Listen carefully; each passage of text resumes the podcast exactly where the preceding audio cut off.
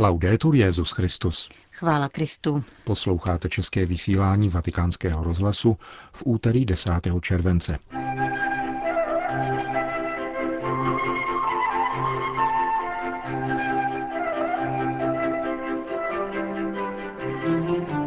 Svatý stolec potvrdil papežovu účast na lednovém světovém setkání mládeže v Panamě. Nikdy jsem nepřestal být katolíkem a dnes se jim cítím více než kdykoliv dříve, říká italský levicový filozof Gianni Vattimo po telefonátu papeže Františka. O dnešní situaci v Mosulu vypráví pro náš rozhlas irácký dominikán Michel Najib. Od mikrofonu přejí nerušený poslech Milan Glázer a Johana Bronková. Zprávy vatikánského rozhlasu. Vatikán. V neděli 11. února po polední mariánské modlitbě zahájil papež František zápis na 34. světové dny mládeže, které bude začátkem příštího roku hostit středoamerická Panama. Oficiální potvrzení papežovy účasti však přišlo teprve nyní v prohlášení vatikánského tiskového mluvčího. Jeho svatost papež František se ve dnech 23. až 27. ledna 2019 odebere do Panamy u příležitosti Světových dní mládeže a na pozvání panamské vlády a biskupů, sdělil Greg Berg. Světové mládežnické setkání se ponese pod motem z Lukášova Evangelia, sem služebnice páně, ať se mi stane podle tvého slova bude již třetí během Františkova pontifikátu. Oficiální potvrzení papežovy návštěvy ocenili arcibiskup hlavního města a předseda místního organizačního výboru Světových dní Monsignor José Domingo Ulua Mendieta, stejně jako prezident Panamské republiky Juan Carlos Varela. Je pro nás ctí, že můžeme přivítat jednoho z největších duchovních lídrů dnešního světa v rámci události, která se netýká pouze Panamy, nýbrž celé Střední Ameriky, sdělil panamský prezident, Panamský arcibiskup uvedl, že papež František během návštěvy vysvětí katedrálu Santa Maria la Antigua, situovanou v historickém jádru hlavního města. Tato více než dvousetletá koloniální stavba v posledních letech prošla celkovou renovací, financovanou z veřejných zdrojů a je zasvěcena patronce Panamy, Předběžný program dále předpokládá papežovo setkání se středoamerickými biskupy, oficiální schůzky se státními činiteli, promluvu zástupcům občanské společnosti a rozhovor s náboženskými představiteli. Itálie. Nikdy jsem nepřestal být katolíkem a dnes se jim cítím více než kdykoliv předtím, říká italský levicový filozof Gianni Vattimo. Věta, která by v ústech mnoha lidí bilancujících po osmdesátce svůj život nezněla překvapivě, udivuje v případě tohoto předního exponenta postmoderny, teoretika takzvaného slabého myšlení, odmítajícího velké filozofické systémy kvůli jejich hledání neotřesitelně pevného základu. Vatimovo slabé myšlení vychází z přijetí všeho pomíjivého, dočasného, historického a lidského. Člověk ve své lidskosti utváří chápání pravdy a nikoliv naopak, tvrdí tento filozof, přesvědčený ve svém pozdním díle, že na této bázi lze vystavět také autentickou křesťanskou filozofii naší doby.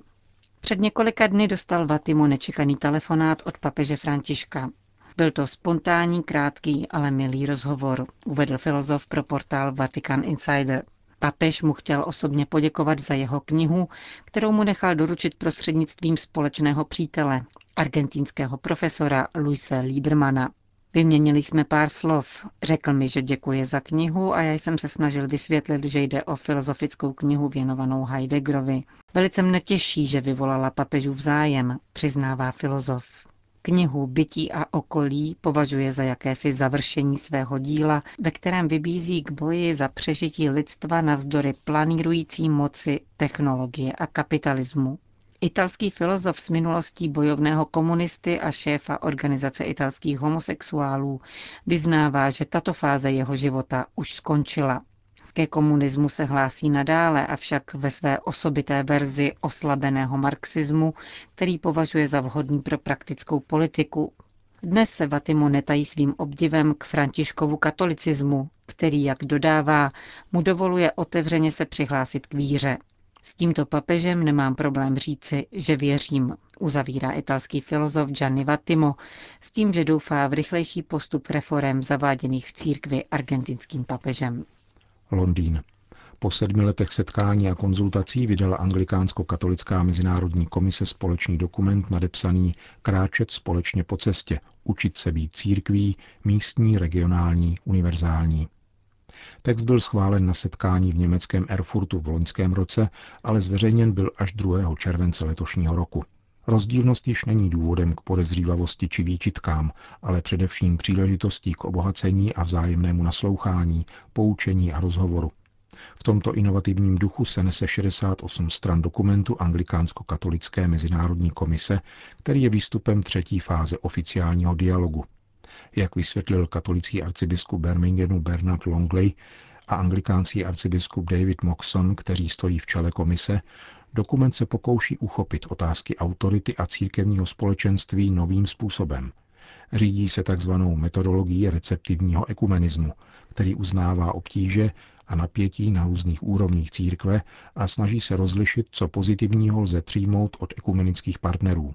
Dokument zkoumá strukturu obou církví v ekumenické perspektivě s cílem pochopit, do jaké míry jsou nástrojem jednoty – je to úkol, který si žádá upřímné hodnocení a odvahu pohlédnout na sebe sama poctivě a učit se od druhého, dodávají oba předsedové komise.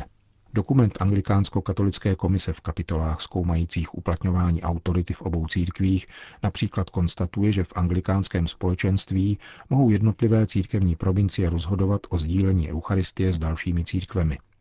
Podle teologa Ormonda Raše, který text prezentoval za Papežskou radu pro jednotu křesťanů, lze v dokumentu zahlédnout mnoho paralel k představě papeže Františka o obnově a reformě církve podle druhého vatikánského koncilu.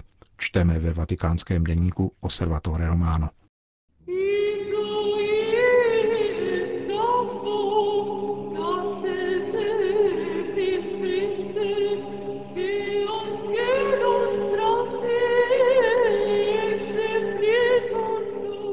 Právě před rokem irácký premiér oficiálně vyhlásil vítězství nad samozvaným islámským státem v Mosulu. Teroristická skupina ovládala milionovou metropoli po tři roky. Nyní se Mosul pokouší o návrat do normality. Řeč je ovšem pouze o jedné části města, protože irácká metropole se dělí na dvě zcela rozdílné poloviny. Vysvětluje pro naše mikrofony Dominikán Michel Najib, který se v Mosulu narodil a z Irbílu tam pravidelně dojíždí.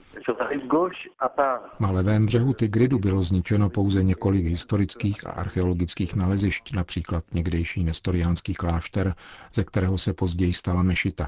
Jinak ale tato část města nebyla dotčena a život tam běží svým normálním chodem, téměř jako dřív.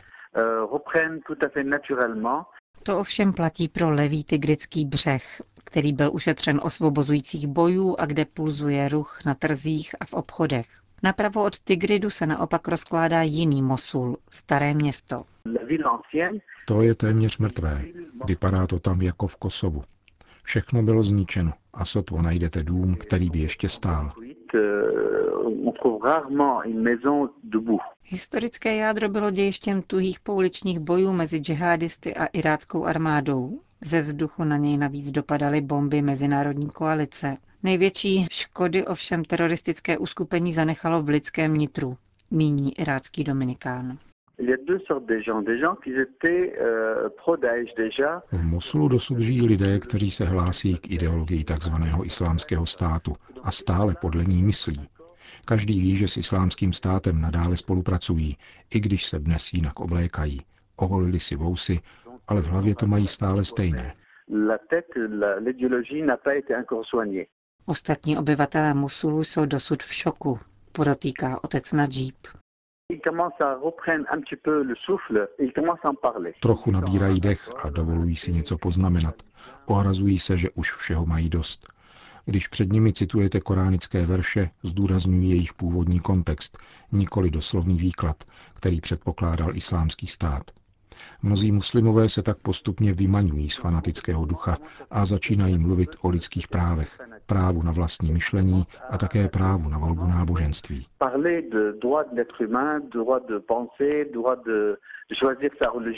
Dokonce jsem poznal pár muslimů, kteří se rozhodli, že začnou pít alkohol, zmiňuje irácký dominikán s poukazem na to, že ceny alkoholu vyšplhaly nahoru. Lidé se zkrátka chtějí probudit z tohoto špatného snu, který prožívali po tři roky. Narodil jsem se v Mosulu a trochu znám tamní mentalitu. Děje se tam to též, co po vstupu Američanů a pádu Sadáma Husajna. Lidé se pak asi rok zdržovali politických výroků a dávali si pozor, dokud neproskoumali terén a nezjistili, jak si na tom politicky stojí ostatní mluvčí. Obyvatelé Mosulu ještě mají strach. Říkají si, že islámský stát se sice vytratil, ale nadále zůstává v podzemí a čeká na příležitost k návratu. Ve městě jsou děti, které pláčí po islamistech, protože jim vymili mozky.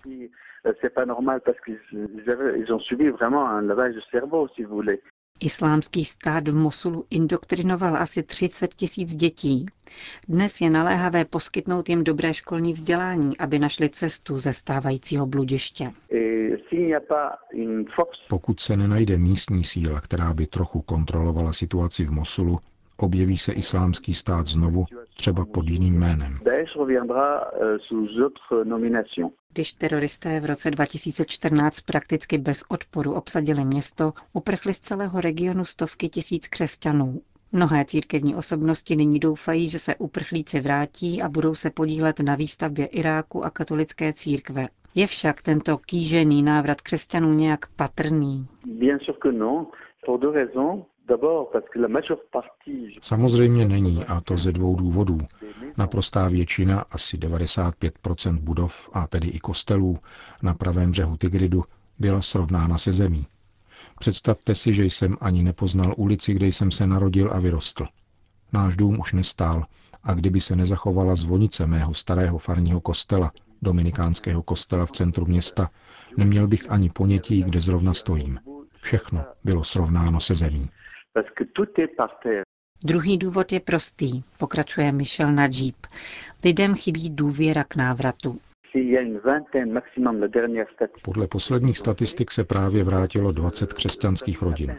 Když se slavila mše na svátek svatého Tomáše a poštola Mezopotámie, přišel do syrsko-katolického kostela svatého Tomáše v Mosulu jeden biskup, čtyři nebo pět kněží a 50 až 60 věřících.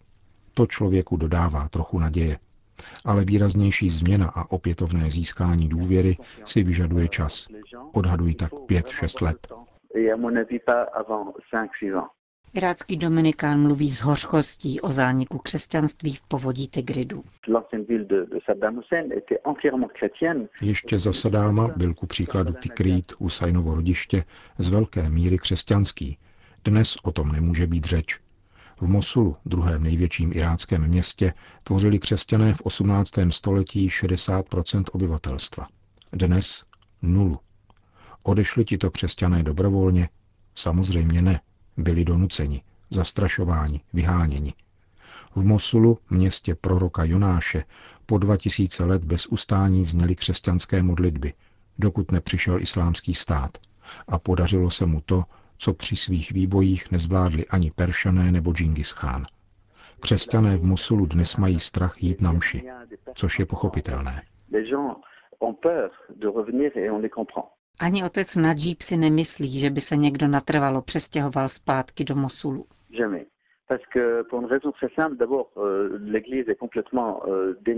Nikdy. Kostely jsou tu téměř všechny zcela zničené a jen s velkou námahou se mi podařilo zachránit církevní archiválie a dokumenty z 12. 13. století. Odvezli jsme je nejprve do Karakoš a pak do Irbílu. Nebudu je teď vystavovat nebezpečí, že by se dostali do rukou fanatiků, kteří se každou chvíli mohou v Mosulu opět dostat k moci. Nesmíme si zahrávat s ohněm.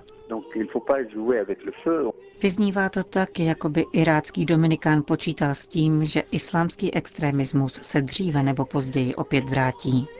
A to pro křesťany neznamená příliš dobré vyhlídky.